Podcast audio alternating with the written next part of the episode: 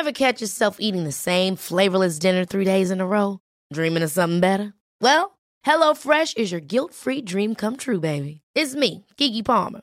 Let's wake up those taste buds with hot, juicy pecan-crusted chicken or garlic butter shrimp scampi. Mm. Hello Fresh. Stop dreaming of all the delicious possibilities and dig in at HelloFresh.com. Let's get this dinner party started. Hey, it's Ryan Reynolds, and I'm here with Keith, co star of my upcoming film, If, only in theaters, May 17th. Do you want to tell people the big news?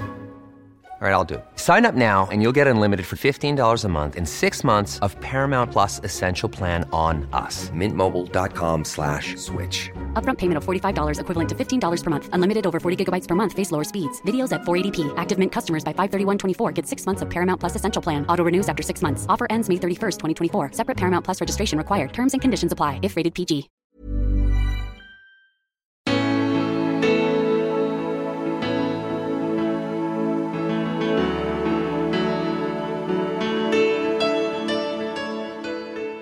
Rapsolja, rapsoljan är ju liksom ett ganska ett väldigt dåligt fett. Vi, vi, vi ska absolut inte ha rapsolja i våra kroppar, det är inte alls bra för våra celler. Ja, man kan sätta i sig en ganska stor mängd rått kött och sen gå ut och springa och känna sig hur lätt som helst i kroppen. Det är så lättsmält och det tror man inte. Och så skulle jag också önska att folk köpte lite mindre av den här jävla Oatlyn. Om man får säga så.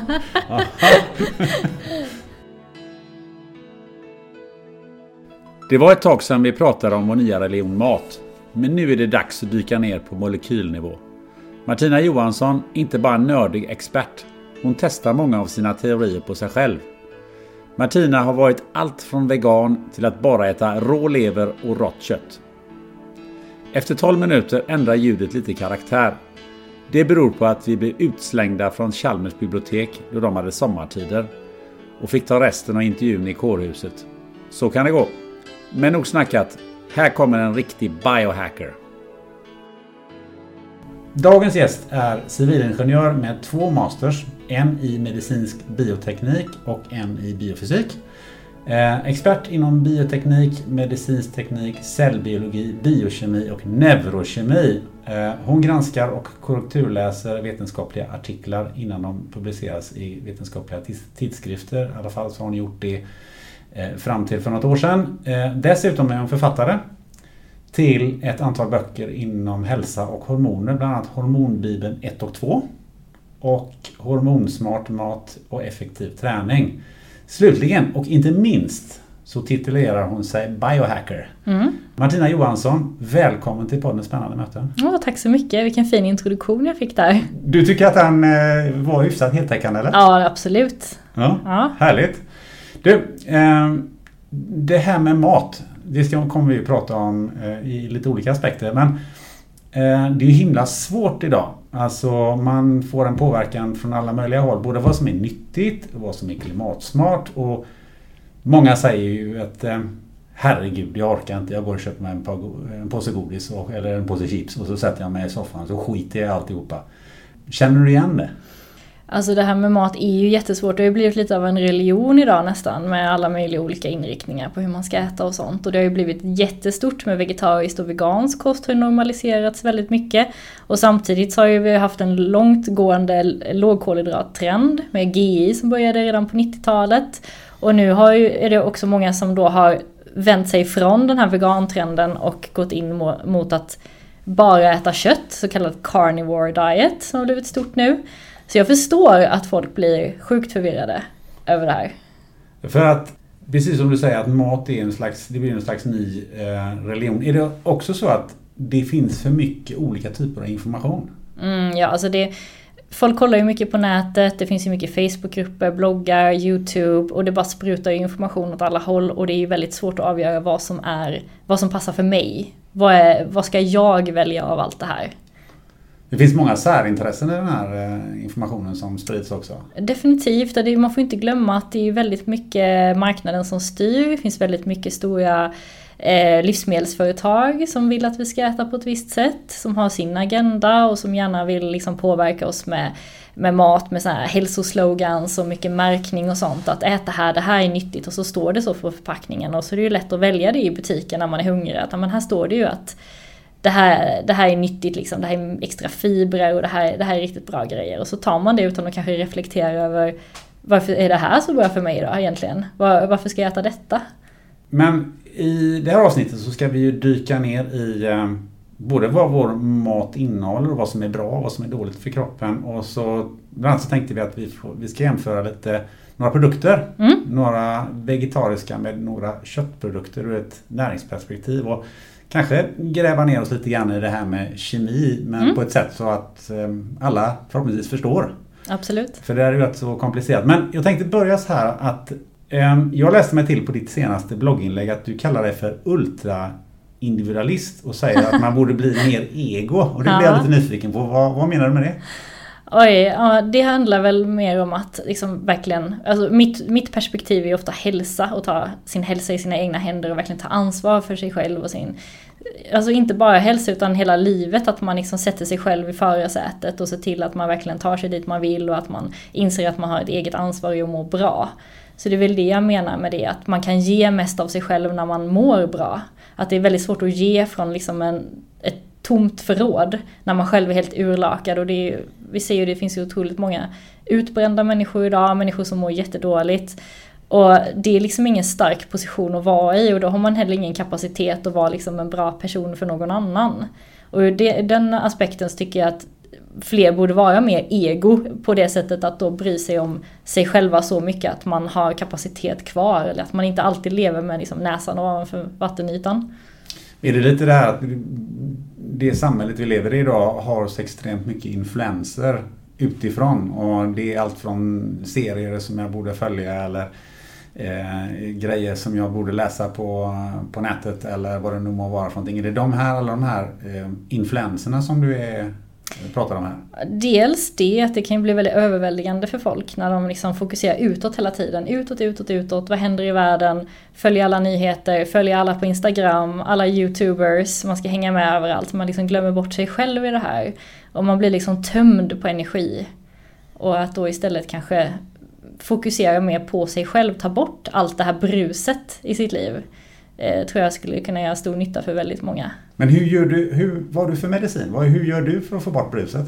Jag kör ju mycket så dopaminfasta och sånt, att jag, inte, jag försöker inte utsätta mig för så himla mycket yttre stimuli. Utan jag kan ju stänga av ganska mycket, stänga av alla de här kanalerna. Inte titta på YouTube eller Instagram och sånt, lägga undan mobilen och liksom ehm, ja, jag brukar kalla det för no fun lifestyle och det är sjukt effektivt för att få upp sitt eh, dopamin och liksom få, få tillbaka sitt fokus på, på vad som är viktigt. Vad vill jag göra? Vad, vad mår jag bra av liksom? Men får du liksom så här med våld så här, låsa in telefonen? För det måste ju vara det svåraste för folk. Ja men i början var det ju så. I början var det ju jättesvårt. Man, blir, man inser ju hur tvångsmässig man har blivit med mobilen när man väl ska lägga undan den. Att man känner det så starkt att man måste bara kolla lite snabbt om någon har skrivit liksom. Och särskilt för mig då som har ganska många följare online. Jag blir bombarderad med meddelanden.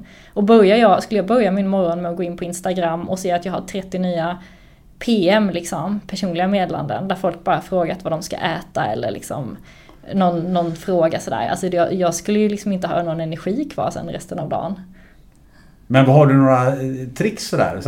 En sak är ju att säga men lägg undan mobilen. Mm. Fast det är ju det är ju oerhört svårt. Det är jättesvårt. Man får nästan skapa en rutin för det och liksom sätta upp, liksom man får planera i förväg att det här är min mobilfria tid. Jag börjar morgonen med 30 minuter meditation och sen kör vi igång liksom jobbet minst tre timmar innan jag får ta upp mobilen.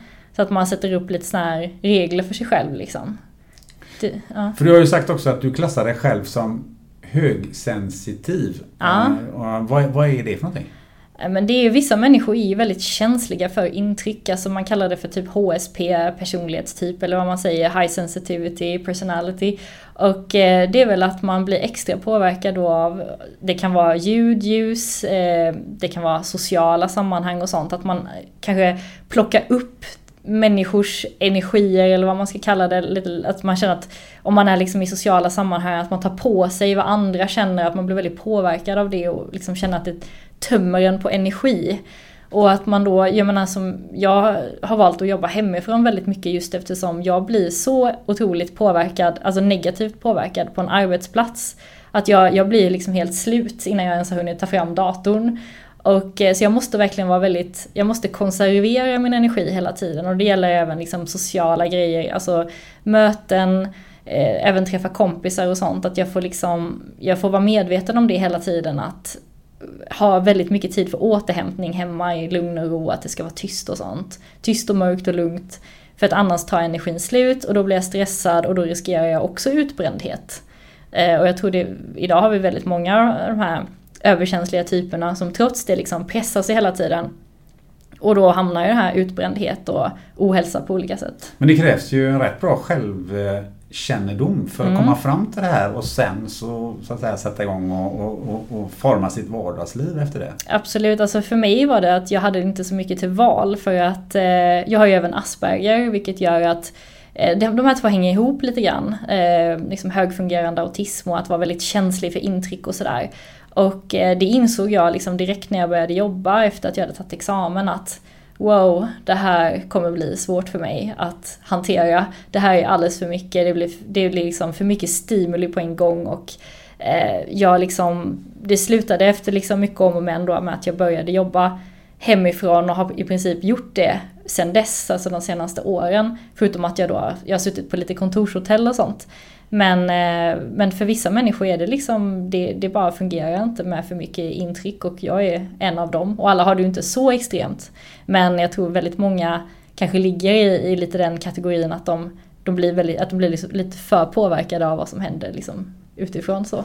Du, bara så att eh, vi kort förklarar, eh, för det är nog många som har en väldig massa olika uppfattningar vad, vad Asperger är för någonting. Kan du bara liksom säga bara, vad, vad är det och vad, vad innebär det sådär helt kort?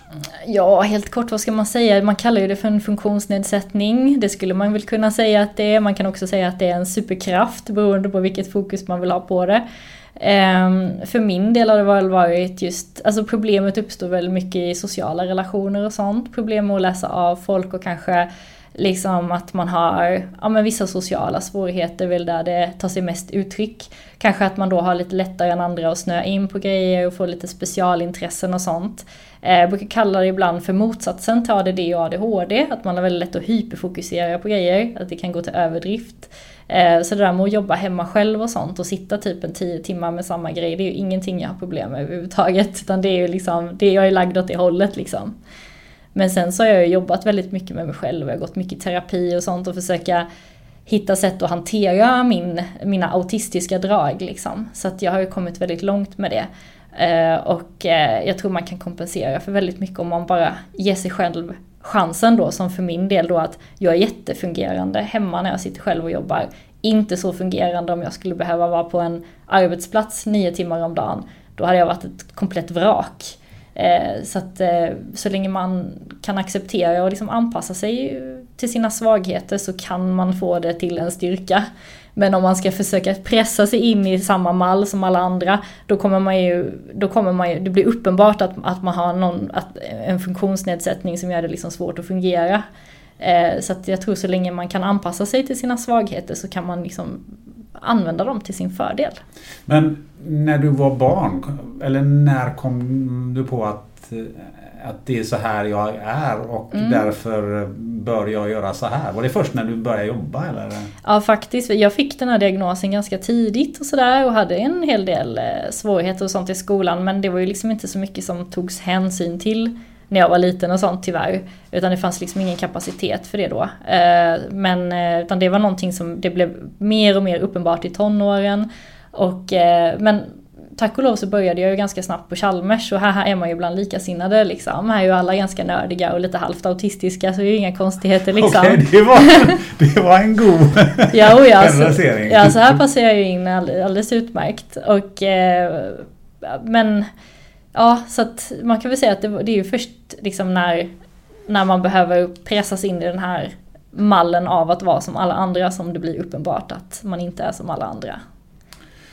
Nu är det ju så att du har ju dubbla masters i medicinsk bioteknik och biofysik och det är ju typ 10 års eftergymnasiala studier.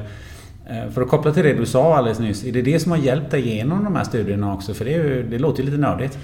Det är ganska nördigt men det är faktiskt inte riktigt så att det är tio år utan man kan ta en kandidatexamen på, på tre år och sen eh, är ju, ja, magistrarna är ju på två år vardera ungefär. Och jag läste dem lite snabbare och läste lite kurser som var liksom in i varandra sådär. Så att jag, för mig tog det ungefär åtta år. Så du hade lite högre studietempo helt enkelt? Ja. Hur hamnade du i att läsa just det här du har läst och, och så omfattande? Det är inte så vanligt att människor har två stycken masters. Det är... mm. Alltså det var väl att jag tyckte att det var, det var så himla intressant med kemi och biokemi och sånt. Och sen så med tiden så fick jag ett hälsofokus på det. Eh, för jag insåg ju att det här är ju applicerbart på min egna kropps kemi och min egna hjärnas kemi. Och då ville jag ju förstå mer hur jag kunde koppla mina kunskaper till vad som händer i mig just eftersom jag haft lite dålig hälsa och även både fysisk och mental hälsa som har varit lite vacklande. Och det drev ju då att den här förståelsen för att ja, men vad händer, vad händer liksom med min tarmflora eller vad händer med min hjärnkemi när jag mår dåligt eller varför fungerar inte mitt immunförsvar och sådana saker. Så att eh, det drev ju det nyfikenheten liksom mot att ja, läsa mer helt enkelt. Men du funderar aldrig på att bli läkare? Jo, jag har faktiskt funderat på det också men jag tycker det tar så himla lång tid när man redan har pluggat halva livet eller hela livet nästan. Och så att vad jag har valt istället är att gå vidare och forska själv. Så att jag är ju doktorand nu och doktorerar inom medicin. Och även om jag inte får lov att skriva ut recept eller operera folk och sådär så jag tycker jag ändå att det är ganska kul att jag får mixa mitt intresse för biokemi med alltså, riktiga patienter och riktiga, alltså studier på riktiga människor och sånt och fördjupa min förståelse i hur människokroppen fungerar. Men om vi backar eh, bandet lite grann som när du var barn så att säga och vad, vad, vad växte du upp med? Jag tänker på på den tiden så brydde man sig inte så himla mycket om vad vad man åt för någonting. I alla fall inte jämfört med vad man gör i, idag. Vad, vad är du uppvuxen på? Ja, jag är ju född på eh, ja, första halvan av 80-talet så att eh, det var ju mycket, var mycket kolhydrater i kosten. Det var mycket bröd, macka, O'boy och flingor, fil och flingor och, och sån där klassisk mat. Mycket pasta och Eh, mycket potatis och sånt. Så det var ganska kolhydratbaserat och väldigt mycket grejer då som jag sen har kommit på att jag inte alls tål, som är ganska dåligt för min, för min hjärnkemi och för min tarmflora. Eh, och det bidrog till att mitt immunförsvar inte fungerade riktigt som det, som det skulle. Minns du när du första gången kom på att börja fundera på undra vad det är jag äter för någonting och, och börja fundera över de sakerna? Ja, det var faktiskt på Chalmers för det var att jag, jag hade ju haft några små försök att fixa min havererande hälsa då genom att till exempel bli vegetarian och därefter vegan för att försöka då ta bort mer och mer och jag var helt övertygad om att det var köttet som var problemet. Kött är dåligt, det ska vi inte äta, särskilt rött kött, det är helt fruktansvärt hemskt. Det ska, bara man undviker det har man ju kommit långt liksom. Eh, så att eh, jag försökte så gott jag kunde med den förståelsen jag hade att försöka ja, må bättre. Men det gick åt fel håll väldigt snabbt och det blev värre och värre. Både med den mentala hälsan och även med den fysiska hälsan med jättemycket magproblem och även liksom, eh, fick en inflammatorisk tarmsjukdom. Och, ja, det, det gick åt fel håll och då var jag tvungen att börja titta på om det, de valen jag gjorde verkligen var så himla bra egentligen. Men eh, det är ju en ganska häftig pendel så att säga. Gå från du var vegan mm. till att eh, börja äta och äta mer och mer kött och, och se att det var bra för dig. Mm. Eh, jag tänker på, de, det är ju väldigt många som idag är vegetarianer eller till och med veganer idag. Mm. Eh, det du råkar ut för här, är det något generellt eller är det någonting som Eh, Eh, är just speciellt för dig som person och det blir väldigt olika för olika människor eller hur funkar det? Alltså givetvis är det ju ganska olika för, eh, från person till person vad man tål och sånt när det kommer till kost och livsmedel och sånt. Man har ju liksom en individuell känslighet och jag tillhör väl kanske de lite mer känsliga individerna. Men det är ju väldigt många som helt enkelt inte kopplar sina hälsoproblem till sin kost. Och då har vi ju just problem med tjejer, unga tjejer som blir vegetarianer och veganer som helt enkelt inte får i sig den näringen de behöver och de får inte i sig animaliskt fett som vi ser är väldigt viktigt för hjärnan. De får inte i sig animaliskt protein som också är viktigt för hela kroppen och framförallt för hormonproduktionen och för produktionen av våra signalsubstanser. Alltså hur vi mår, dopaminet, serotoninet, noradrenalinet. Och det är många då som får problem med, med den mentala hälsan, nedstämdhet, depression, mycket ångest, oro och sånt. Och det har ju en koppling till hur vi äter och att vi äter näringstät och mat som vi tål och som kroppen kan hantera. Så jag skulle säga att det är ganska vanligt bland de här, just gruppen av vegetarianer och veganer, att de har mer, de har en ökande frekvens av de här problemen, helt klart.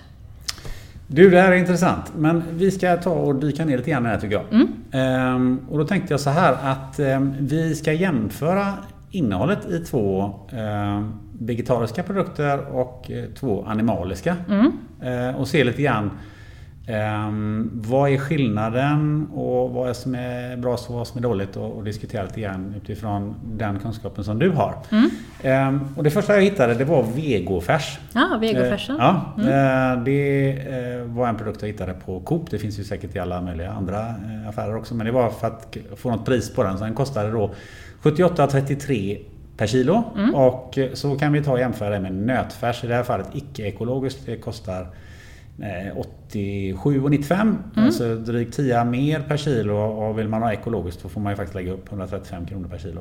Ehm, men det är en annan diskussion. Ehm, och då börjar man titta lite grann på det här och så säger man så här att ja, men vegofärs är en processad produkt. Och till att börja med, vad är en processad produkt?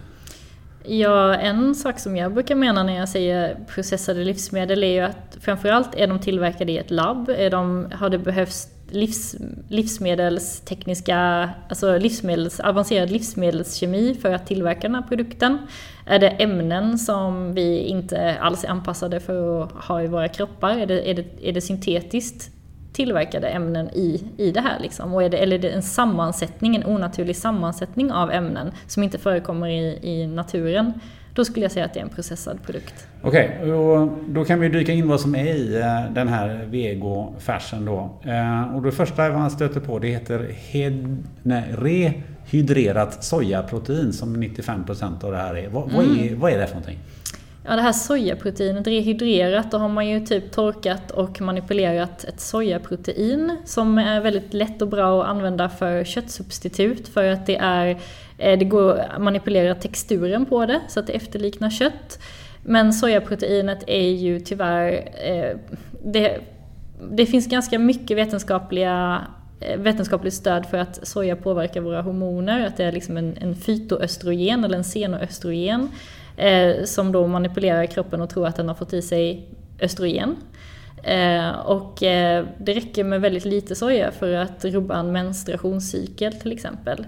Så att den som äter, unga tjejer då som äter väldigt mycket soja och även unga män som äter väldigt mycket soja kan på sikt då få en del hormonella problem. Till exempel då männen då med sänkta testosteronnivåer och kvinnorna med fertilitetsproblem är ganska vanligt. Okej, okay, och det var då till 95% som den här eh, färsen består utav. Sen har man då slängt i lite antioxidationsmedel, mm. E326. Mm. Ja men det är bara för att den ska hålla bättre. Ja, det är inget farligt med det. Äh, det är okej med lite antioxidationsmedel ja, ibland. Ja. eh, och sen har man lite färgämne i, ja. E150. Mm, absolut. Vad är det för något? Eh, jag vet inte exakt men man, det är vanligt att man slänger ner lite färgämnen och sånt just för att det ska efterlikna kött och få liksom en lite trevligare färg och ja. sådär. Och lite naturlig arom och arom. Ja, frågan är hur naturlig aromen är men det är väl för, också då för att man vill ju ha en produkt som, som är trevlig att tugga på och som smakar gott. Ja. Och sen har man lite kornmaltextrakt. Ja, och kornmalt är ju många som är ganska intoleranta emot. Det är ju en liten släkting till, till gluten kan man säga när det kommer till eh, hur det påverkar tarmslemhinnan och sådär. Men eftersom det kommer ganska långt bak i ingredienslistan mm. så är det inte, in, inte så stora mängder antar jag. Nej, och så har man eh, glukossirap och sen har man något annat sojaprotein som heter hydrolyserat. Ja. Vad är det för någonting? Det vet jag inte exakt Nej. vad de har gjort med det. Men det det är kort sagt en hel del soja och lite socker och eh, färgämne och lite smaktillsatser. Ja, och så ja. sägs det vara rik på järn och protein. Ja, och så har man tillsatt B12-vitamin också. Mm. Ja, det är intressant med sådana där fortifierade produkter, att man tillsätter vitaminer och sånt. För det är oftast vitaminer som, vi, som är, har väldigt låg eller ingen biotillgänglighet alls. Eh, hade, hade B12 och järn och sånt kommit i form av liksom, eh, kommit i sitt naturliga ursprung, till exempel då ja, en, eh, ja, rött kött till exempel som är väldigt rikt på de här ämnena naturligt. Då tar vi upp nästan allt av det. Men när det är tillsatt på det här sättet vet vi liksom inte riktigt källan och hur har de liksom syntetiserat? B12, är det liksom en molekyl som, vi, som passar i vår kropp och sådär. Mm, så det är skillnad på B12 och B12? Det är jättestor skillnad. Det finns, mm. eh, ja, särskilt de här, det är ett problem med syntetiskt framställda vitaminer eh, och speglade molekyler och sånt, att de kan vara de måste vara på ett visst håll för att kroppen ska känna igen det som B12 till exempel. Det låter ju extremt komplicerat mm. om jag som konsument ska bedöma om det där är bra för mig eller inte. Det är lite trickigt, men man ser att det är, det är en produkt med mycket soja i, potentiellt och hormonstörande och eh, eh, skulle säga att för att vara en sån här vegetarisk produkt som är ganska så konstgjord så är den ju förhållandevis den har, inte, den har inte så många ingredienser. Det finns ju, vi har ju sett mycket värre exempel på vegetariska produkter. Så här, här, här har jag mest sojan att klaga på, att, att det är, man, man tuggar i sig massa soja som är väldigt onaturligt för oss och som potentiellt då påverkar våra hormoner väldigt negativt. Om vi då tar vårt nötfärs. Mm. Um, vad, mm, vad, är det som är, vad, är vad är det som är bra, eller vad skiljer det mm, eh, vegofärsen och nötfärsen åt rent näringsmässigt? För det första så är ju nötfärsen från eh, liksom nötkreatur som vi har ätit i tusentals år. Eh, som vi är liksom helt anpassade för att kunna bryta ner och ta hand om all näring. Eh, näringstätheten och näringsdensiteten är mycket högre. Eh, det finns massa järn och B12 i och zink som vi kan liksom konvertera till dess aktiva former i kroppen. Eh, för att det är, de är i sitt liksom naturliga ursprung. Så vi får ju i oss otroligt mycket mer näring om vi väljer nötfärsen jämfört med vegofärsen. För vi kan ta upp allting och kroppen kommer känna igen det och kunna använda det och kommer kunna bygga upp celler väldigt bra på den näringen. Om vi går lite vidare där. Ehm, eh, man kan ju då jämföra eh, till exempel en kotlett ja. Eh, med vegobullar. Mm. Och då gör jag den jämförelsen bara för att ehm, Kotletten som är kravodlad kostar 165 kronor kilot och de här vegobullarna kostar faktiskt 180 kronor kilot. Oj. Vilket är helt otroligt dyrt. Mm. Um, som ju då är ett halvfabrikat. Har man då gått ytterligare ett steg jämfört med vegofärsen när man, när man gör den typen av produkt? Det vet jag inte. Vad har, vad har man slängt i de här vegobullarna då? Ja, det vet jag inte. Det har nej, inte sett. man inte. Nej. Jag tänker bara att eh, det är ju som, som halvfabrikat, det finns ju naturligtvis köttprodukter mm. också som är mm. halvfabrikat. Så det, den jämförelsen haltar väl lite. Men jag tyckte just att det var anmärkningsvärt att, att de här vegobullarna kostar mm. mer än vad vanligt kött kostar. Det, det, tror man ju inte i vanliga fall. Ja, men det, det kan ju vara lite kostsamt att tillverka alla de här produkterna och det är många ingredienser i och de har dessutom eh, de har ju en hög hälsostatus eller vad man ska kalla det. De har ju liksom, det är ju populärt och man kan väl antagligen sälja dem till det priset för att det är någonting som folk vill köpa. De känner att det är gott för samvetet kanske. Man tjänar, man tjänar bättre pengar på det helt enkelt? Ja, ja men definitivt. Alltså, ett, eh, när det kommer till livsmedelsföretagen och så, så tjänar de ju riktigt bra med pengar på den här typen av produkter. För det är ju inte någon näring i och det är liksom inga vettiga ingredienser utan man sätter ju ett högt pris liksom, för att man kan du, en, en, annan produkt som är otroligt populär det är ju Oatly havredryck. Mm. Ehm, och på Coop kostar den då 19,50 mm. för en liter. Mm. Och tänkte jag titta på den eh, jämfört med en liter vanlig mjölk. Ja. Och en liter vanlig mjölk kostar då 11,70 ja. också på Coop. Ja. Det är väldigt mycket reklam för Coop här men det Oj. finns ju mjölk att köpa överallt. ehm, och ehm, då består den här havredrycken av havrebas. Det är vatten och havre. Mm. Rapsolja, kalciumkarbonat, kalciumfosfater, joderat, salt och vitaminer. B2 och riboflavin och B12.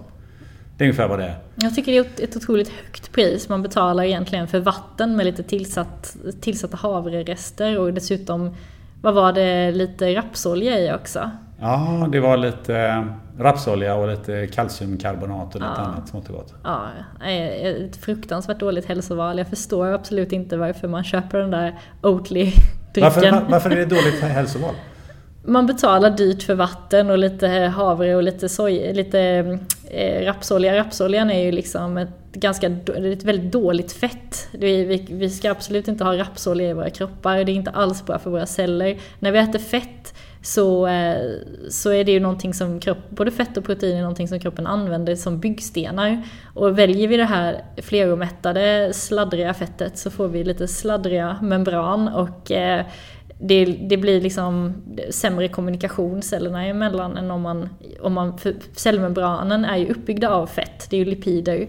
Och då vill vi ha stabila fina fetter från naturliga källor för att få bra cellmembran så cellerna kan kommunicera bra med varandra.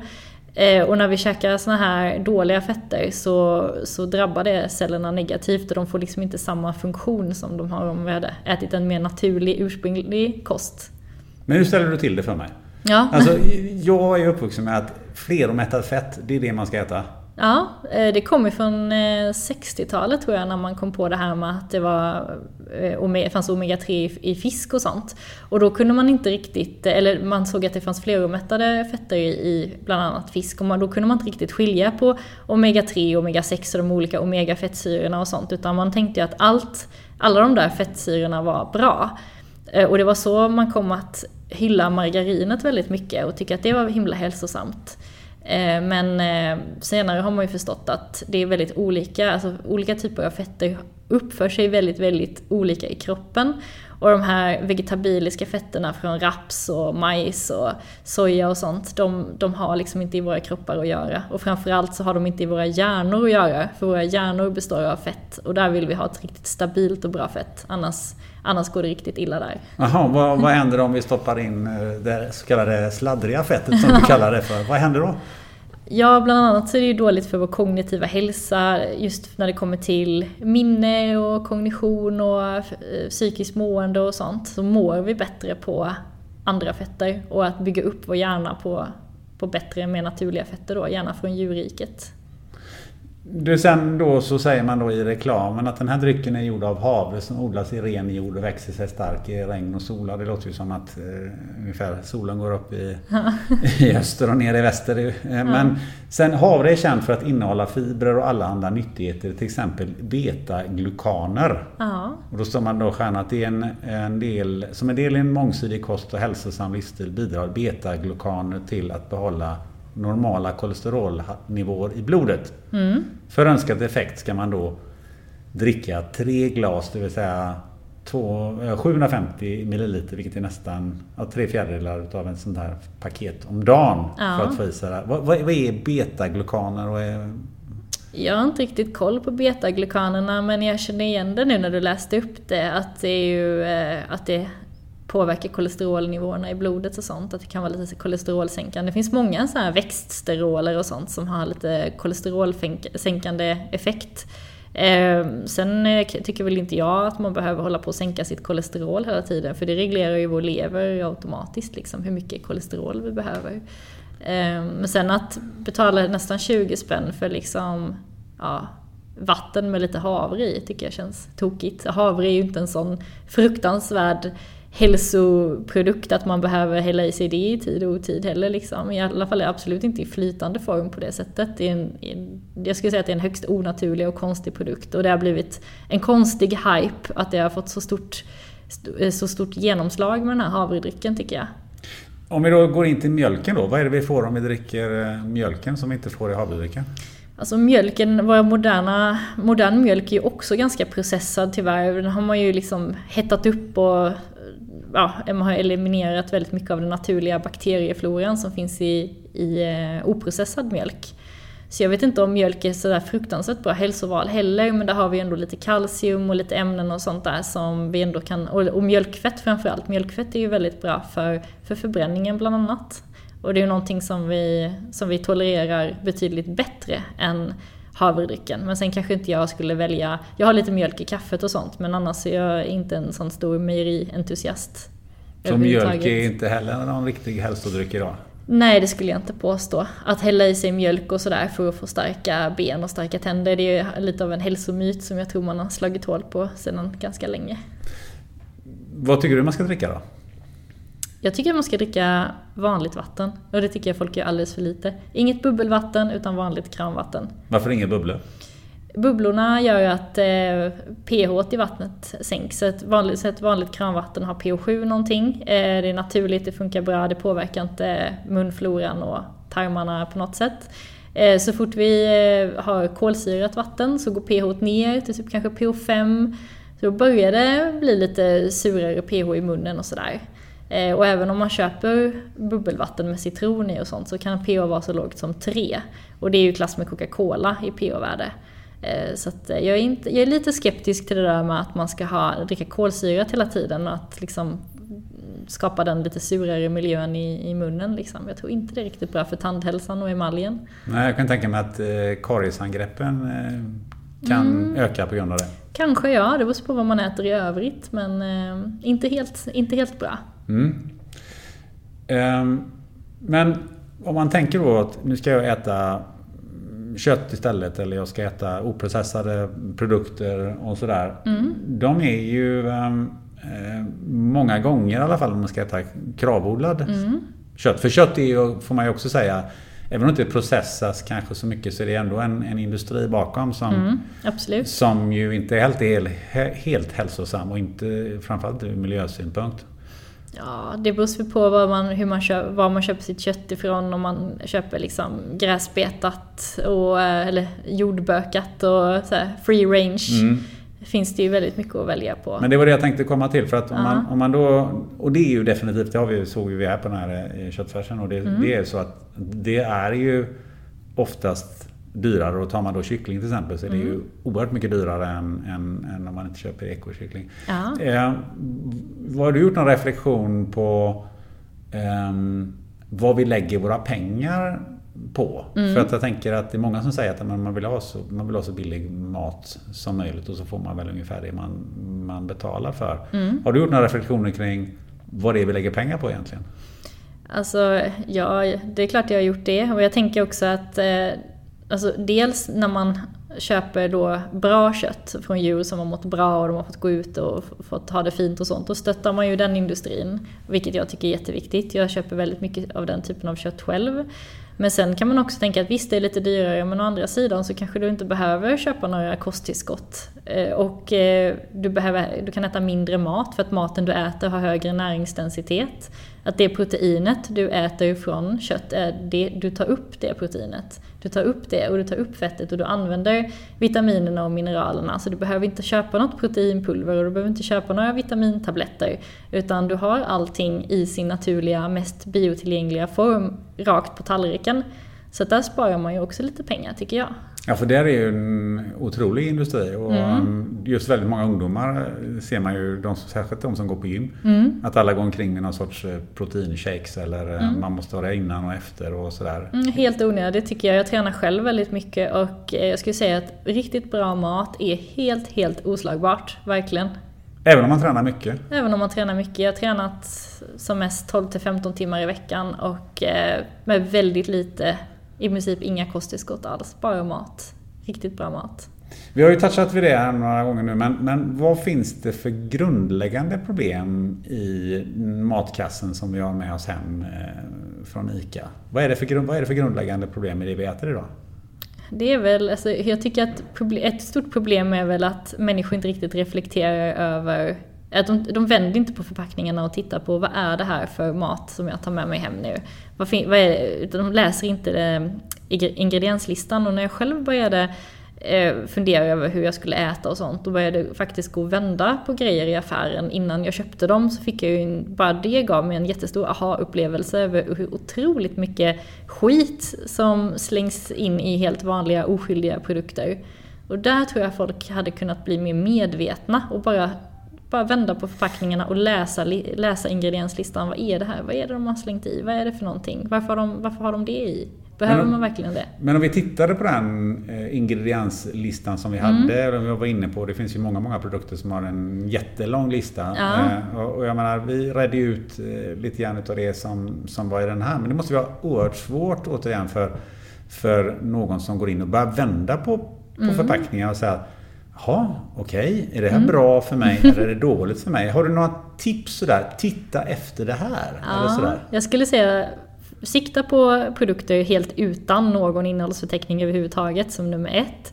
Och som nummer två, om de har... Vad, vad, är, vänta lite bara. Ja. Vad, är det för, vad är det för produkter? Det har vi ju kött till exempel, allt kött, fisk, ägg och alla grönsaker och alla rotfrukter. Du går Okej. ju och bara köper liksom dina rotfrukter eller dina grönsaker. Det, då behöver ingen innehållsförteckning, du ser att det är en morot liksom. Eh, Så det, är- det är väldigt bra. Och sen om, de måste, om det är i en förpackning och de har en innehållsförteckning, sikta på så få ingredienser som möjligt. Helst under fem ingredienser. Är det mer än fem så börjar det bli, då börjar det bli lite skumt tycker jag. Jaha, vilket bra tips då. Ja. Ehm, men du som och andra, eh, vad man kallar för LCHF-entusiaster, du, du säger att vi ska äta mer fett och mindre kolhydrater. Och, och varför ska vi göra det?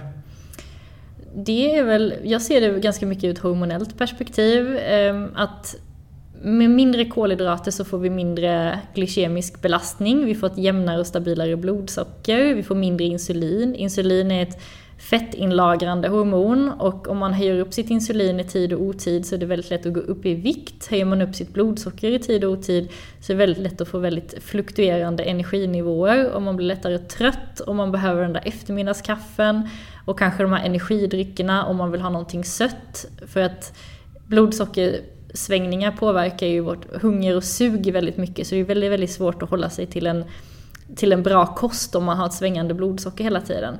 Och fett då väljer ju jag personligen för att det håller mig mätt länge. Jag kan äta mycket mindre mat och vara nöjd med det och jag får min energi ifrån, eh, ifrån ett, en makronutrient som tillåter mig att komma in i ketos så att min kropp förbränner fett som sin primära energikälla istället för att förbränna socker. Och det gör att när, när min energi är slut från maten så kan kroppen gå över och ta av mina fettlager istället utan att jag märker någon skillnad. Vilket gör att jag kan, jag kan lätt klara mig utan mat i ett dygn utan att jag ens märker att jag inte har ätit. Så det är, det är lite så här, det är lite biohacking kan man säga. Där man, man skiftar sin, man, man ökar sin metabola flexibilitet riktigt ordentligt. Det låter ju väldigt intressant men om man tänker sig Händer det någonting rent biokemiskt i, i tarmen och så här när vi får i oss en massa socker och kolhydrater? Ja, alltså Många idag har ju väldiga problem med överväxt av candida, en svamp som bor i tarmarna och de har överväxt av SIBO, small intestinal bacterial overgrowth, alltså bakterier i tunntarmen ska egentligen vara steril. Och idag så på väldigt många människor tack vare då, eller på grund av all stress och att man småäter och hela tiden häller i sig en massa onyttiga grejer och sådär, att vi får en bakterietillväxt i tunntarmen som inte ska vara där och som påverkar hälsan väldigt negativt. Och socker göder ju de här svamparna och bakterierna som inte ska vara där. Så genom att hela tiden stoppa i sig socker, liksom bullar, kakor, grejer, så, så får vi liksom en tarmflora som inte gynnar oss, som påverkar immunförsvaret negativt och som gör att det blir svårt att gå ner i vikt och sådär. Någon sa en gång till mig att ja, men du vet, potatis, det är ingen större skillnad på, på att äta en eh, potatis eller att äta godis mer än att godis är, godiset är processat. Det låter ju väldigt konstigt i mina öron. Potatis är ju på något sätt den här oprocessade hälsoprodukten eller säga. Vad, vad grundar sig det? Ja, alltså potatis är ju egentligen en, en, natur, en ganska naturlig produkt och har man inga problem med stärkelse så kan man absolut äta potatis. Men poängen är ju att eh, potatis är ju stärkelse som är en, en komplex kolhydrat och eh, socker är, en, är oftast enkla kolhydrater. Och när det kommer ner i magen så blir det ju kolhydra- snabba kolhydrater till sist av alltihopa. Det blir ju socker och det blir blodsockerhöjande. Så att den där potatisen kommer ju höja blodsockret lika mycket som godiset. Men det kommer ta lite längre tid. Så man får samma blodsockerhöjning men lite utdragen. Ja, okej. Ja, intressant. Ehm, Du var inne på det här med, med insulin och så vidare. Och det hänger ju ihop med diabetes. Ehm, Hur hänger, och hur hänger det ihop då? Att, eh, kan, får man diabetes utav, att typ 2 pratar vi om då, ehm, eh, på grund av den, den maten man äter? man kan absolut äta sig till diabetes typ 2 och andra liksom metabola störningar och metabolt syndrom. Och det börjar ju med att, att levern inte kan hantera sockret vi äter och blodsockret blir kroniskt för högt, våra celler blir avtrubbade, insulin, insulin, eller insulinkänsligheten går ner så att det behövs mer och mer insulin för att få ner blodsockret. Och till slut så klarar liksom inte kroppen att ta hand om sockret från maten även fast vi kanske inte tycker själva att vi äter så mycket socker. Så förmågan försvinner och eh, vi får ett kroniskt högt blodsocker. Och då till sist efter när det har gått tillräckligt lång tid så, så kan ju det bli så att man utvecklar diabetes typ 2. Men det är ju tack och lov reversibelt idag med kostförändringar. Så kan man ju komma tillbaka men det kräver ju då att man är väldigt strikt och inte äter socker som man då uppenbarligen inte tål. Och eh, styrketräning är jättebra och även lägga in fastor och sånt funkar också jättebra för diabetiker. Men menar du alltså att en diabetiker då som ju då tar insulin. Mm. Vi pratar ju fortfarande om, om, om, mm. den, om den här diabetesen som man då, mm. som du säger, har, har Om man tar insulin har det gått väldigt långt skulle jag säga. Mm. Då har det gått långt. För de flesta klarar ju sig med blodsockersänkande tabletter, lite Metformin, för att få ner blodsockret. Och om Metforminen inte räcker till, om man har så högt blodsocker och så dålig insulin, alltså att insulinkänsligheten är så låg att man behöver tillsätta insulin också Eh, då har man en riktigt, riktigt, riktigt dålig kosthållning till sin sjukdom. Definitivt. Hur bör man göra då? För är det så att man kan slippa och, och, och äta de här, eh, alltså oh, insulin? Och ja, absolut. Hur gör man då? Det, det här är ju en livsstilsrelaterad sjukdom, helt klart. Även om det också finns en genetisk känslighet. Men det handlar ju om att ta en person då som är diabetiker och medicinerar om den här personen då skulle ta bort alla sina kolhydrater i kosten och inte få, få in någonting i kroppen som kräver ett insulinpåslag så kommer ju insulinet eh, liksom gå ner och blodsockret gå ner. Och så länge man lever så så kommer ju diabetesen att vara under kontroll och man kan bli en så kallad eh, obehandlad diabetiker eller frisk diabetiker. Men man kommer, man kommer kanske inte bli av med sin diabetes, men man kommer inte behöva medicinera och man kan ha ett normalt blodsocker. Men man kommer aldrig kunna äta som, som vanliga människor igen. Det låter ju ungefär som att en nykter alkoholist. Ja, lite, lite åt det hållet blir det ju. För man har, ju, man har förstört sitt system och det är inte säkert att det går att laga. Men, eh, men, men så länge man håller kosten i, i schack så, så kan man klara sig medicinfri. En annan sak som eh, ju, man pratar mycket om det är det här med, med att man har eh, en någon sån lågintensiv inflammation mm. i kroppen som man får just utav att eh, konsumera den, den sockerkonsumtion som man har idag. Mm. Till att börja med bara så att alla förstår, vad är det för skillnad mellan en infektion och en inflammation? En inflammation är, ja det kan man ju få på lite olika sätt men man kan ju, det kan ju vara både till exempel då från ett kirurgiskt ingrepp eller ett getingstick till exempel eh, ger ju då en akut inflammation som är där kroppen själv försöker ta hand om en skada. Eh, eller de här kroniska låggradiga inflammationerna där man har en kronisk irritation eller retning av immunförsvaret. Medan en infektion är oftast någonting som kommer och attackerar kroppen utifrån, som till exempel bakterier eller virus ger en virusinfektion. Då är det kroppen kämpar mot ett yttre hot.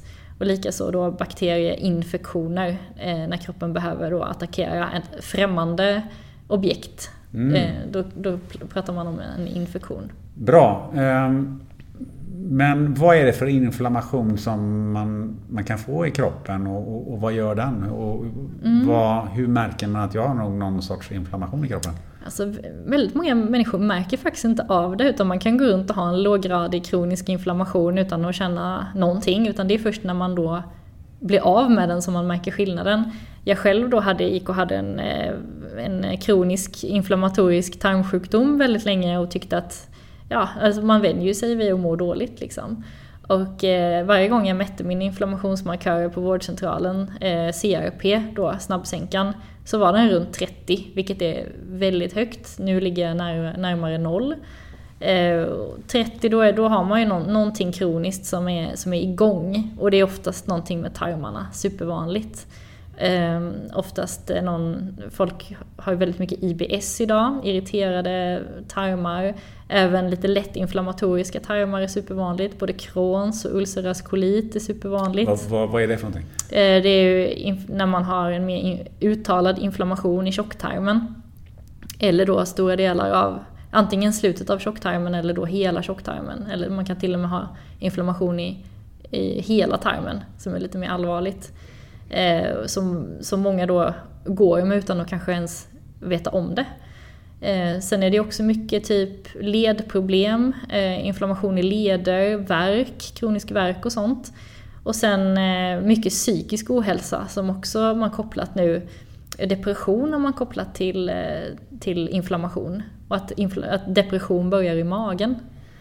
Och eh, har att göra med tarmfloran bland annat, och tarmhälsan. Men hur skapas den här inflammationen i kroppen? Varför får jag inflammation när jag äter eh, mycket kolhydrater eller socker?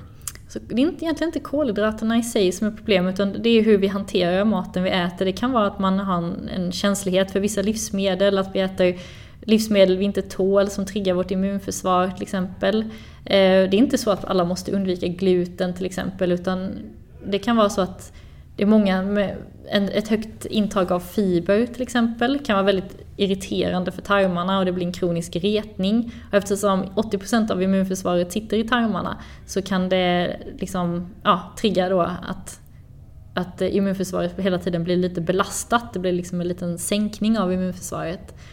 Och sen eh, socker triggar ju i sig frisättning av inflammatoriska cytokiner, en, en, en inflammationssignalerande eh, molekyl kan man säga. Så att om man äter väldigt mycket kolhydrater, liksom snabba kolhydrater och sånt, mycket socker, så kan man då få en ökad inflammatorisk belastning i kroppen just eftersom blodsocker, man, man har mycket blodsockersvängningar och det har visat sig vara ganska dåligt till exempel. Men det känns ju som att eh, ehm, det är inte så one size fits all, men det finns någon sorts eh, grundläggande ändå så att vi kommer tillbaka till det här, är det sockret ja. som är... Eh, om, du tar bort, om, om, alla, om man skulle ta bort sockret så skulle mm. man ju förmodligen alla bli ett snäpp bättre. Frågan är bara hur mycket bättre. Ja, absolut. Jag tror socker är en stor bov. Socker är ju ganska toxiskt i de här formerna vi får i oss idag. I de här onaturliga formerna, särskilt eh, ja, men, glukossirap och alla de här syntetiska sockervarianterna som, som är, finns i väldigt stora mängder i processade livsmedel. Så eh, att få bort det tror jag skulle leda till förbättrad hälsa för väldigt många, helt klart. Så där kan vi alla börja? Det tycker jag. Ner ja. med sockret. Du, du sa lite grann det här med eh, ont i leder och så vidare. Mm. Um, och jag vet att du har skrivit om det och jag läste någon annanstans också att artros är en sorts inflammation mm. det också. Ja, det är det. Um, kan man bota artros med rätt mat lika väl som du så att säga kan bli av med diabetesen? Mm, absolut, man kan må mycket bättre. Det är jättemånga som, som kostbehandlar ledbesvär och sånt som känner att de mår bättre när de eliminerar vissa livsmedel, när de försöker äta mer mer naturlig, näringstät föda när de käkar mer kött, grönsaker, naturliga fetter, mindre processat, mindre socker, kanske mindre bröd och filmjölk och andra mjölkprodukter och sånt också. Så man får testa sig fram helt enkelt? Det tycker jag. Tycker att man... Det kan vara lite trickigt i början att förstå vad man reagerar på. Så jag brukar rekommendera folk att skaffa en, en matdagbok. Och helt enkelt skriva ner, inte några kalorier eller någonting sånt, utan skriv bara ner vad du har ätit och hur mådde du efteråt. Har du ätit någonting som, som är bra för dig, som kroppen tål och, och som funkar, då ska du känna dig pigg och du ska känna dig bra efter att du har käkat. Du ska inte känna dig uppsvälld, du ska inte ha ont någonstans, du ska inte panikdricka kaffe, du ska inte liksom vilja gå och lägga dig och sova. Utan du ska må, har du ätit någonting som funkar för din kropp så mår du bra efter att du har ätit det. Mm. Ja, det är ett jättebra sätt att, att mäta om man, mm. om man får i sig rätt saker. Det finns en annan sak också, att stress påverkar en hel del. Oh ja, stress är supertoxiskt för kroppen. Have catch yourself eating the same flavorless dinner three days in a row? Dreaming of something better? Well, hello fresh is your guilt free dream come true baby. It's me, Gigi Palmer. Let's wake up those taste buds with hot juicy pecan crusted chicken or garlic butter shrimp scampi. Mm. Hello Fresh. Stop dreaming of all the delicious possibilities and dig in at HelloFresh.com. Let's get this dinner party started. Hey, it's Ryan Reynolds, and I'm here with Keith, co star of my upcoming film, If, only in theaters, May 17th. Do you want to tell people the big news? All right, I'll do. it. Sign up now and you'll get unlimited for $15 a month in six months of Paramount Plus Essential Plan on us. Mintmobile.com slash switch. Upfront payment of $45 equivalent to $15 per month. Unlimited over 40 gigabytes per month. Face lower speeds. Videos at 480p. Active Mint customers by 531.24 get six months of Paramount Plus Essential Plan. Auto renews after six months. Offer ends May 31st, 2024. Separate Paramount Plus registration required. Terms and conditions apply if rated PG. Hey, Dave. Yeah, Randy. Since we founded Bombus, we've always said our socks, underwear, and t shirts are super soft. Any new ideas? Maybe sublimely soft. Or disgustingly cozy? Wait, what? I got it. Bombus. Absurdly comfortable essentials for yourself And for those facing homelessness. because one purchased equals one donated. Wow, did we just write an ad? Yes. Bombas. Big comfort for everyone. Go to bombas.com slash ACAST and use code ACAST for 20% off your first purchase. Särskilt lång, den här långtidsstressen när man aldrig får varva ner och sånt. Det, det är fruktansvärt dåligt. Vad, vad gör man åt det? Tycker ja, jag tycker man ska se över sin livssituation och titta på hur man sover är väldigt viktigt. Och eh, liksom hur, man, hur kalendern ser ut, om man kan försöka blocka ut mer så tid till sig själv i kalendern. Och liksom, så att man får egen tid och man får liksom lite tyst och lugnt och sånt.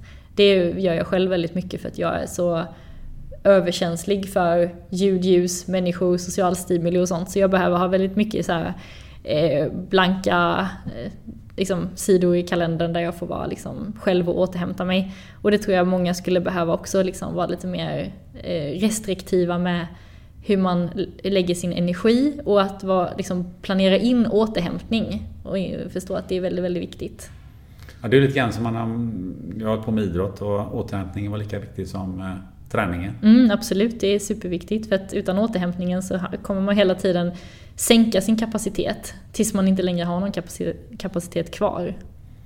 Nu, det som jag har pratat om här nu, hur, hur mycket är eh, mycket erfarenhet är det som, som du själv har gjort med, med dig själv och hur mycket är det så att säga den här vetenskapliga eh, grunden till det du säger? Ja. Eh, Kan du, kan du så att säga ehm, utveckla det lite grann? För, för många säger ja, ja det, det kan ju de sitta där, det kan ju hon sitta där och säga om jag Ja. testar det. Och det. Fast det funkar inte för mig säger de och så, och så, så struntar man kanske i det och säger ja, men vad är det för vetenskaplig grund till Ja, det? Hur, kan du utveckla lite grann hur, hur din egen vetenskapliga grund ser ut i det här Ja, fallet? absolut. Nej men alltså när jag själv började med lågkolhydratkost, som nu var en tio år sedan ungefär, så var jag väldigt skeptisk och det kändes jättekonstigt och jättefel att jag inte skulle äta så mycket kol. För innan hade ju min kost varit väldigt kolhydratbaserad, att jag eh, tog bort allt det och att jag då började försöka smyga in lite mer lite mer fett och lite mer protein och jag började äta kött och allting kändes väldigt konstigt. Så att jag kunde liksom inte riktigt gå på min intuition i början för att det kändes liksom bara helt tokigt. Att jag trodde att jag skulle få en stroke med en gång. Det kändes bara, det gick helt emot min, eh, min intuition som jag hade byggt upp med det här med att vegetariskt var det bästa. Så då, då fick jag helt enkelt, jag fick lita på vetenskapen. Jag läste väldigt mycket kring lågkolhydratkost och även ketos och sånt. Jag läste boken The Art and Science of Low Carbohydrate Living, tror jag den heter. Eller Low Carbohydrate Performance. Som är skriven av två forskare och jag läste deras vetenskapliga artiklar som faktiskt var publicerade i Nature som är en av de mest, liksom, eh, ja det är ju en av de finare tidskrifterna. Eh, och blev väldigt imponerad liksom hur, hur mycket forskning det faktiskt fanns kring det här med ketogen kost och att ketos verkade vara en sån himla häftig grej liksom. Eh, Så att jag, tack vare att det fanns ändå vetenskapligt stöd så vågade jag, jag vågade jag testa det här lite mer seriöst och när det då sen visade sig att jag fick väldigt bra effekter av det själv så då byggde jag ju upp min egna förståelse parallellt kan man säga. Och sen nu de senaste tio åren har det ju kommit mer och mer forskningsartiklar kring ketogen kost och det har gjorts studier på ja, ketogenkost och cancer och ketogenkost och Parkinson och det har kommit på ketogenkost och diabetes såklart och även nu senast förra året så var det både ADA, eh, American Diabetes Association, och EASD, den europeiska motsvarigheten, som faktiskt godkände lågkolhydratkost som, som behandlingsform för diabetes typ 2. Så det kändes väldigt fint att nu är det evidensbaserat. Att så kan man göra, man kan äta lågkolhydratkost om man har diabetes och det fungerar. Så att det, har ju, det har ju kommit mycket fina artiklar som gör att man kan ändå slappna av lite i det här när det känns tokigt och, eh, och liksom vända upp och ner på kostpyramiden som den alltid har sett ut. Att, och sen så då backa upp det med egna erfarenheter och känna att nej men det, det, det känns ju faktiskt mycket bättre. Så blir man inte så orolig längre. Men det jag blir fundersam på lite grann det är ju att om man går till läkaren, en läkare idag Mm. så är det ju sällan man får den typen av råd. Ja, framförallt så tror jag mycket är att de inte har så mycket tid till varje patient. Och de är inte så insatta i kost och de har inte så stor förståelse. De har inte riktigt det här problemlösningstänket. Så en, en vanlig läkare på vårdcentralen kommer ju mer vara inriktad på bara okej, vad har du för symptom exakt nu? Och vad kan jag skriva ut till dig exakt nu som lindrar de här symptomen? Så att det, det kan vara svårt att få liksom livsstilsråd annat än gå ner i vikt eller sluta röka och sånt. Men det här med att eh, vi har varit inne på det här med, med kolesterol till det vi har nämnt det. Ja, Någonting som låter här. Det, nu börjar de bygga. Har de börjat bygga nu? Ja, det får de göra då. Eh, jo, eh, vi pratade lite med kolesterol och, och eh, om man äter massa kött och fett, får man inte väldigt höga kolesterolhalter då? Vanligen får man faktiskt inte höga kolesterolvärden av att äta massa kött och fett eftersom kroppen är väldigt självreglerande när det kommer till, ja, till det mesta, både hormoner men även sina kolesterolvärden. Så att jag själv som har käkat så här i, i tio år har faktiskt normalt till lågt kolesterol vanligtvis. Eh, vilket är ganska vanligt för att kroppen då, om kropp, kroppen får in kolesterol från maten så behöver den inte tillverka så mycket eget. Och har man då en bra omsättning och sådär, om man har liksom en frisk lever så, så är det, som märker man inte någon, riktigt någon skillnad på, på vad man äter med det där. Det är väldigt svårt att påverka sina kolesterolnivåer. Och kolesterol är, kommer ju, höga kolesterolvärden kommer ofta som ett svar på någon inflammation, oftast en inflammation i kärlen. Och det är då som man pratar om det här oxiderade kolesterolet som fastnar i kärlväggarna och ökar risken för, för stroke till exempel. Då är det liksom egentligen att man har en, en, en inflammation eller man har liksom dåliga kärl och att kolesterolet har fastnat där i, i sin strävan efter att liksom laga kärlen.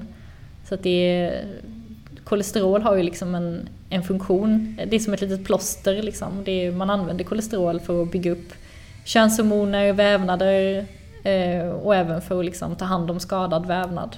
Så höga kolesterolhalter i sig eh, är, är inte något problem egentligen? Det är inget problem så länge man inte har en jäkla massa inflammerade kärl där kolesterolet vill sätta sig och klogga igen. Och, eh, Hur får man inf- inflammerade kärl då? ha en, en eh, kost bestående av väldigt mycket socker och skräpmat, skulle jag säga. Så att sambandet är ju mer så att eh, om man äter skräpmat och socker eh, och samtidigt skaffar sig höga kolesterolhalter så Mm. får man det här problemet då. Det, det ökar ju risken för hjärt och kärlsjukdomar vad man har sett definitivt. Men faktum är att även mycket socker och sånt i kosten är också dåligt för kolesterolvärdena. Mer så än, än fett. Så att en, en, en, eh, en, en kost väldigt rik på socker kommer ge dig sämre kolesterolvärden än en kost rik på fett. För Konstigt jag, nog. Ja, konstigt nog. ja, För, Ja. och, det, och det tänker man när, när jag var på någon hälsokontroll eh, sist för några år sedan så, så tyckte de att du har lite högt kolesterol då. Mm. Då var det direkt fram med mediciner. Ja, absolut. Och så är det ju ofta idag. Det är ju liksom behandling eh, direkt så fort man har lite eh, avvikande kolesterolvärden. Men de har ju sett ganska mycket i metastudier och sånt, eller när man har, titt- när man, eller när man har tittat igenom hur det faktiskt ser ut när det kommer till insjuknandet eller riskfaktorer för hjärt och kärlsjukdomar då med, och kollat på hur det faktiskt ser ut med personer som har högt kolesterol. Blir, får, dör de tidigare eller har de mer hjärt och kärlsjukdomar? Då har man ju sett att de har ju inte det utan det, det finns väldigt svagt eller ibland inget samband alls mellan högt kolesterol och att man skulle ha någon ökad risk för hjärt och kärlsjukdomar. Det har man liksom inte riktigt kunnat se. Så att de här, att man skriver ut statiner så frekvent, det finns liksom väldigt svag, väldigt, väldigt svag vetenskaplig grund för det. Utan snarare är det så att de här statinerna ger en jäkla massa andra hälsoproblem. För vi vill ju faktiskt ha kolesterol för att tillverka könshormoner och det vill vi ju verkligen ha när vi blir äldre. vill vi ju inte sänka könshormonerna mer än den naturliga sänkningen. Utan då vill vi ha lite extra kolesterol så att vi liksom håller oss unga och friska längre. Mm, skulle så, jag säga. Så lite extra kolesterol så håller man sig lite extra ung. Mm, det tycker jag absolut. Bra tips till mig. Ja. du, ehm, men eh, jag tänker så att det är väldigt lätt att man skriver ut eh, medicin då istället för att man säger att du borde ändra din kostvana eller din Mm. eh, allt från att sluta röka till att faktiskt ändra dina kostvanor helt och hållet. Men, men vad beror på det på? Finns, finns, det någon, finns det några bakomliggande faktorer till varför man så snabbt skriver ut medicin? Jag tror bara det är så som systemet är idag, just att liksom sjukvården håller på att haverera lite och det är lättast att bara symptomlindra. Det är liksom den snabbaste vägen för att hantera och behandla patienter. Och eh, det finns liksom ingen tid för läkaren att sätta sig in djupare i enskilda patienters hälsosituation. Och sen får man ju inte glömma också att det finns mycket läkemedelssponsring och sånt. Och det är väldigt många fina konferenser och sånt som läkare kan åka på. Och eh, då bli mer motiverade kanske att skriva ut en viss typ av medicin och sånt. Så det, ja, man vet aldrig vad som ligger bakom. Men du som har granskat massa vetenskapliga artiklar och så vidare. Mm. Eh, vilka mekanismer ser du bakom där? För det, måste ändå, det finns ju ändå, vad jag har förstått i alla fall, en hel del eh, studier och så vidare som sponsras av diverse olika Mm. företag. Ja, oh ja, det finns jättemycket företagssponsrade vetenskapliga studier och sånt. Och det tycker jag är väldigt intressant. Jag rekommenderar verkligen folk som är intresserade av att läsa vetenskapliga artiklar och sånt och titta längst ner i slutet av artikeln på funding. Vem är det som har betalat för den här forskningen? Så får man också ett litet hum om varför studien har gjorts, vad var det man ville säga? Varför har det här företaget betalat för den här utkomsten som artikeln har genererat liksom. Så att, eh, det kan bli väldigt, det kan vara en riktig ögonöppnare tycker jag. Vilka branscher ser du som är mest aktiva? här? Alltså, nu är ju jag inom medicin, bioteknik, kemi och sånt och då är det ju väldigt mycket läkemedelssponsrade artiklar ser man ju väldigt mycket av till exempel. Inom livsmedelskemi finns det ju jättemycket livsmedelssponsrade artiklar. Ehm, och eh, ja, alltså det, det är egentligen alla branscher, men jag skulle säga medicin är ju tungt sponsrad eh, när det kommer till vetenskap. Och absolut eh, kost och livsstil och sånt, så fort det finns pengar att tjäna så kommer det finnas aktörer som kommer försöka manipulera forskningsresultat och sånt. Det är väldigt vanligt. Ja, Jag tänkte ställa frågan, hur påverkar det resultatet om man blir sponsrad av ett eller annat bolag?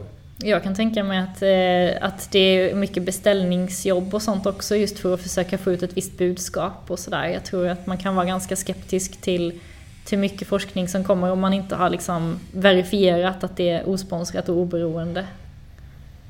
Är de flesta eh, vetenskapliga studier de sponsrade av eh, några, några företag? Eller vad? Nej, tack och lov är det inte så. Men det, är mycket sponsring, men eh, mycket är ju då universiteten själva.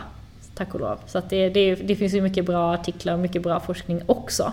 Men jag skulle säga att typ just medicin, livsstil, hälsa, kost och sånt, det är liksom ett område där det förekommer väldigt mycket av sponsring. Jag kan tänka mig det, men det måste ju även vara inom hälso och träningsbranschen. Absolut, absolut. Ja, ja. Så fort det finns eh, produkter och att man vill få ut ett visst budskap, att det finns en agenda bakom, då är det ju lätt att manipulera resultat och sånt. Du, det här med att manipulera resultat, eh, Mm. eller manipulera sig själv. Ja, Eh, Som vad jag förstår, biohacking det är, Mm. det är att lite manipulera sin egen kropp. ja, det skulle jag säga att det är. Det har ju kommit väldigt stort i Sverige nu det här med biohacking, att man ska optimera sitt liv på olika fronter eller optimera sin hälsa och optimera sin prestanda. Mm. Vad, kan du berätta lite? Vad, vad är det för någonting? Ja, det handlar väl om att se kroppen som ett biologiskt system som man kan påverka. Som man kan, liksom, man inte ska acceptera sina egna tillkortakommanden utan att man kan, man kan påverka och manipulera eh, ja, sin neurokemi, sin kroppens kemi, sin eh, metabola hälsa. Till exempel då som jag har manipulerat min metabola flexibilitet, att jag kan fasta i ett dygn utan att det bekommer mig nämnvärt. Eh, till exempel då, ja, eh, man eh, kan hacka sin, jag har hackat min scenskräck till exempel, var fruktansvärt rädd för att prata inför folk. Så det är lite så här själv-KBT, eh, det kan vara allt möjligt, meditation, det kan vara skönhetsgrejer, eh, det kan vara träning, alltså öka sin kondition, bygga mer muskler. på alla sätt optimera eller liksom förbättra sig själv med de metoderna som finns tillgängliga. Men kan du bara ge några exempel på, på hur du har gått tillväga och hur snabbt eh, har du sett resultat utav, utav den här biohackingen? Om, vi nu Träning och sånt kan ju mm. säkert de flesta relatera till. Mm. Ja, men okej, tränar jag tre gånger i veckan så, så småningom mm. så, så känner jag ju av det där. Men, men, men, men om man äter mat eller det, det, finns ju saker och ting som man inte kan mäta. Eller då måste ja. man liksom, antar jag, ta några prover eller något mm. sånt där. Eller hur, hur går det där till? Ja, jag tar ju ganska mycket prover. Jag tar ganska mycket blodprover för att följa mina värden och sånt. Och gentester och grejer för att liksom optimera min kropp och min, min hälsostatus. Och eh, ja, så ibland så ser man ju inte så mycket resultat. Ibland så går det snabbt, ibland går det långsamt. Det beror helt på vad det är för område man försöker eh, fixa. Eh, när jag började jobba med mina egna grejer och sånt där efter min examen och sådär så hade jag väldigt mycket problem med mitt fokus. Jag hade jättesvårt att fokusera, jag fick inte någonting gjort hemma till exempel. Och det var ju en grej då som jag fixade genom att, mina dopaminfastor och att jag till exempel alltid började jobba med, med en timer. Att så fort jag jobbar så klickar jag igång timern. När jag inte jobbar, när jag hämtar kaffe eller går på toa, så pausar jag timern. Eh, för att just träna upp mitt fokus. Och meditation är också typ klockrent för att träna sitt fokus och öva sig på att bara sitta still utan att hela tiden få någon så här dopaminbelöning, inte ta fram mobilen och sådana saker.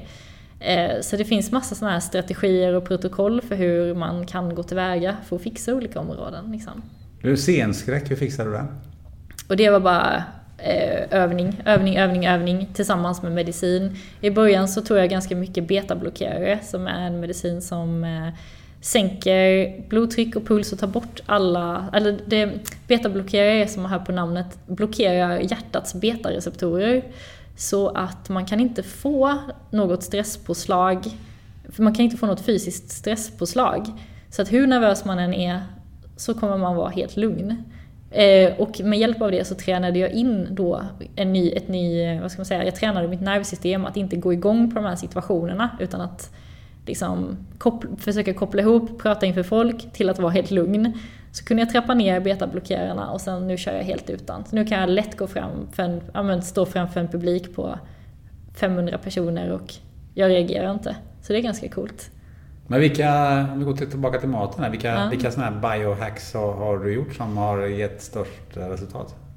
Ja, det måste väl vara gå in i ketos, leva helt ketogent. Alltså, vad, vad förklara det en gång till, vad innebär det? Att eh, gå i ketos? Ja, det är ju att man tar bort alla kolhydraterna, eh, äter, jag äter mestadels fett, 80% av min energi kommer ifrån fett, vilket gör att min lever börjar tillverka massa ketoner. Ketoner är en energimolekyl som kroppen kan drivas på, och hjärnan kan drivas på den. Och det lilla socker som behövs kan, kan eh, levern tillverka av protein och även av fett om det skulle behövas.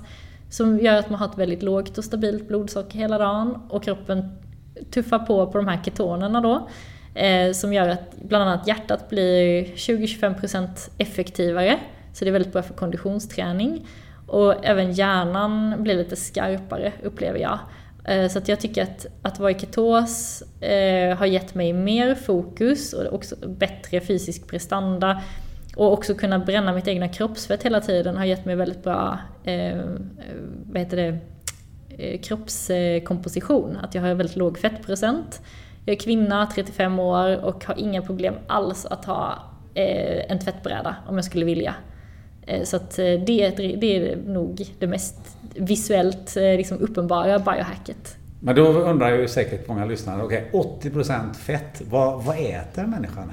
Ja, det kan man undra. Men det är ju mycket, det är mycket kött, liksom. naturligt fett kött, fisk, ägg. Fettet kommer från talg, ister, smör. Eh, så det är mycket naturliga fetter. Eh, äter nästan inga vegetabilier alls längre.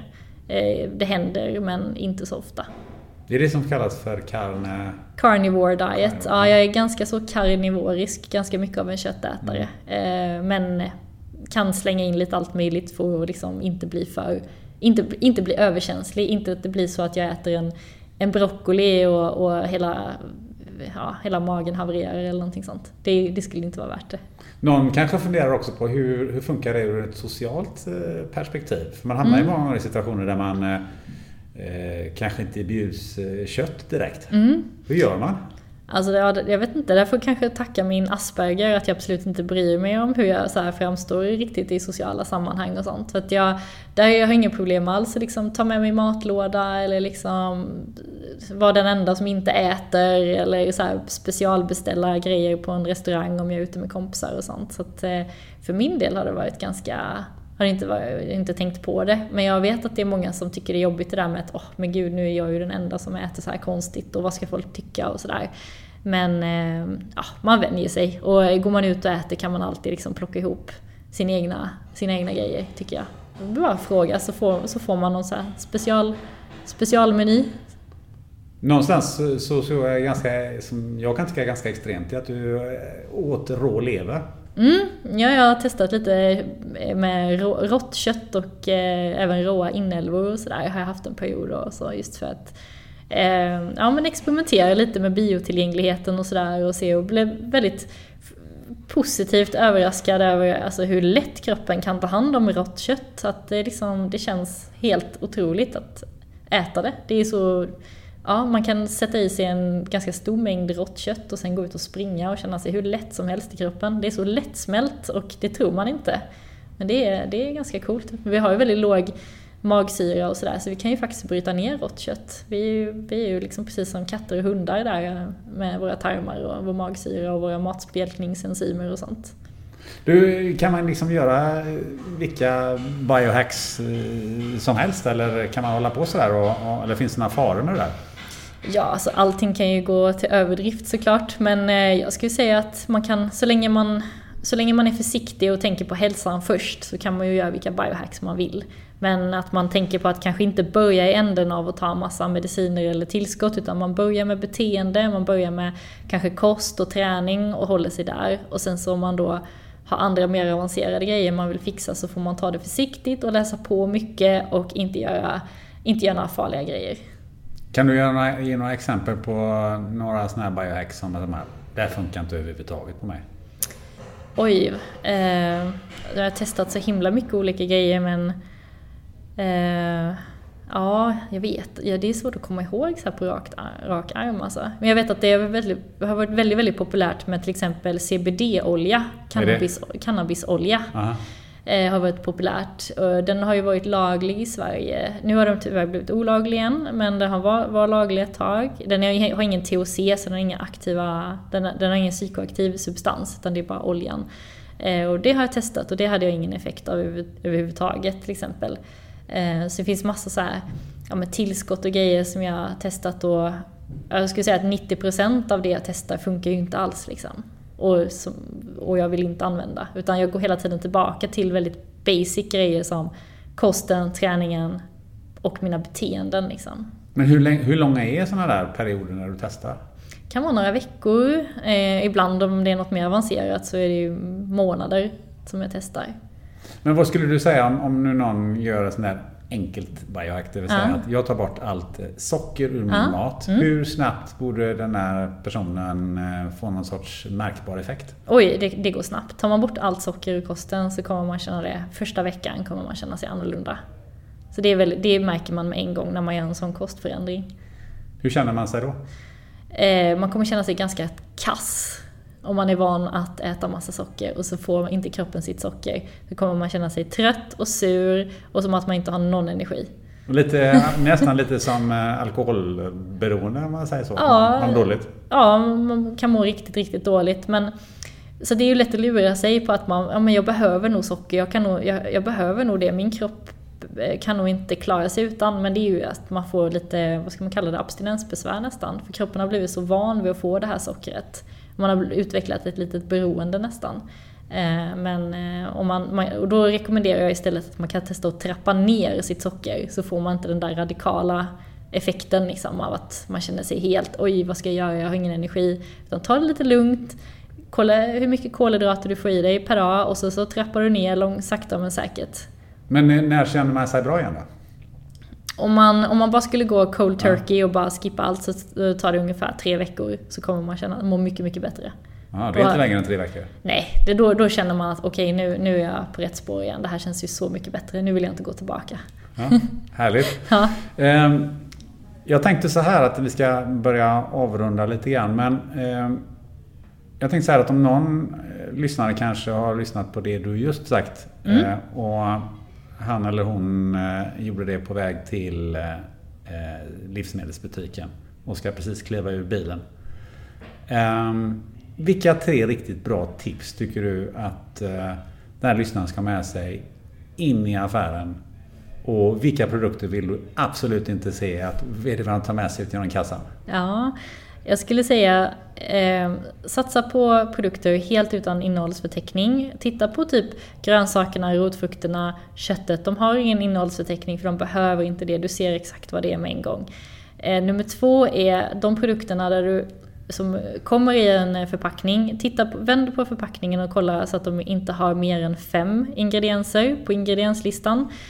Och eh, som nummer tre skulle jag säga att eh, försök hitta produkter som inte har eh, E-ämnen eller socker eller någonting sånt som sin första ingrediens utan att de i alla fall har någonting, ett, ett ämne som du kan liksom förstå och uttala som sin första ingrediens. Så att det inte är liksom en lång, någon, så här, ett syntetiskt ämne. För att då, då, eh, då är det definitivt inte, inte bra för hälsan. Och jag skulle helst önska att människor köpte mindre av de här eh, syntetiska, konstiga, vegeta vegetariska substitutprodukterna. Eh, som alla de här liksom, vegetariska köttbullarna och burgarna och allt vad det är. För det innehåller ju ämnen som kroppen inte känner igen och näringen i är ingenting som vi kan tillgodogöra oss. Och så skulle jag också önska att folk köpte lite mindre av den här jävla Oatlyn. Om man får säga så. Ehm, Men om man nu vill äta mest vegetarisk kost så är det ju egentligen då eh, frukt och grönsaksavdelningen som man ska fokusera på. Ja, kanske bönor och linser till exempel har vi också. Ja, Tofu, eh, ett bättre alternativ i så fall. Eh, Så att eh, det finns ju lite grejer som man kan plocka ihop som är bättre än att gå på de här. När jag själv var vegetarian och vegan så, så blev det väldigt mycket av de här eh, ersättningsprodukterna. Och det är ju ett sätt att verkligen eh, ja, ge sig själv näringsbrister. Men så, så att om, nu, nu är någon vill vara vegan eller vegetarian så är det rena produkter. Ja, så rent som möjligt liksom. Och då kanske, man, då kanske man inte ska kombinera det med till exempel en ketogen kost eller en alltför lågkolhydrat kost. Utan då, då får man köra på de här eh, ja, men produkterna med så, så lite innehållsförteckning som möjligt. Eller helst ingen innehållsförteckning. Liksom rena produkter från grunden. Lite mer whole foods-tänket går ju att göra jättebra. Definitivt.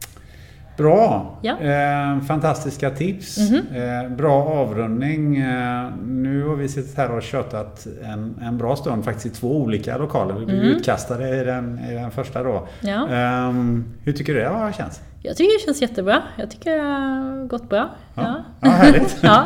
är det något viktigt vi har missat att prata om tycker du? Oj, jag tycker vi har fått med jättemycket grejer faktiskt. Jag hoppas att jag...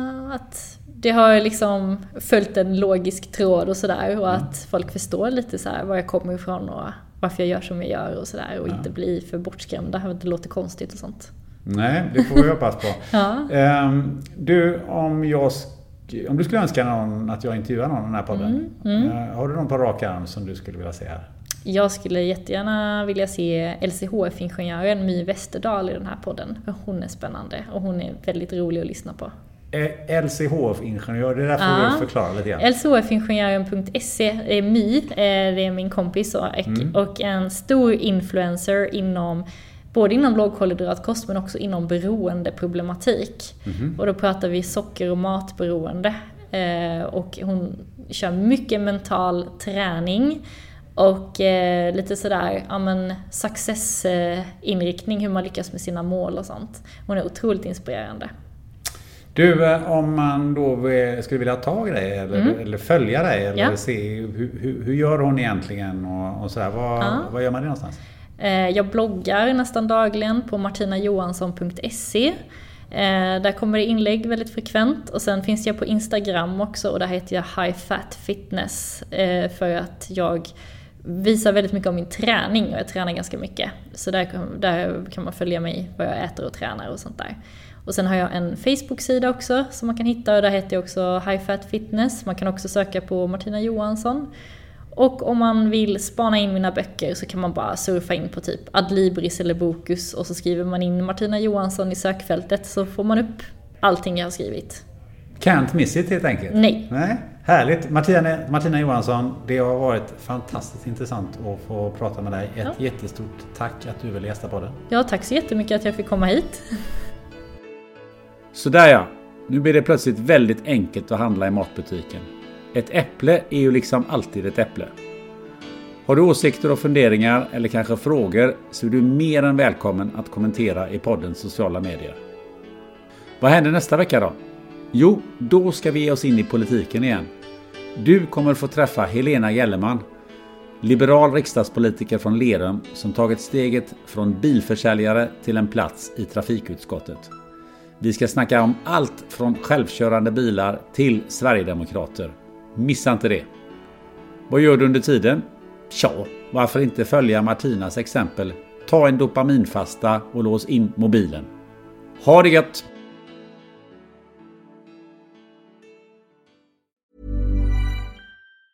Have catch yourself eating the same flavorless dinner three days in a row?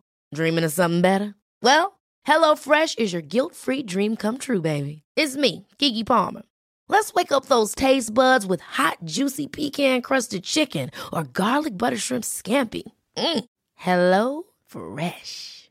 Stop dreaming of all the delicious possibilities and dig in at HelloFresh.com. Let's get this dinner party started.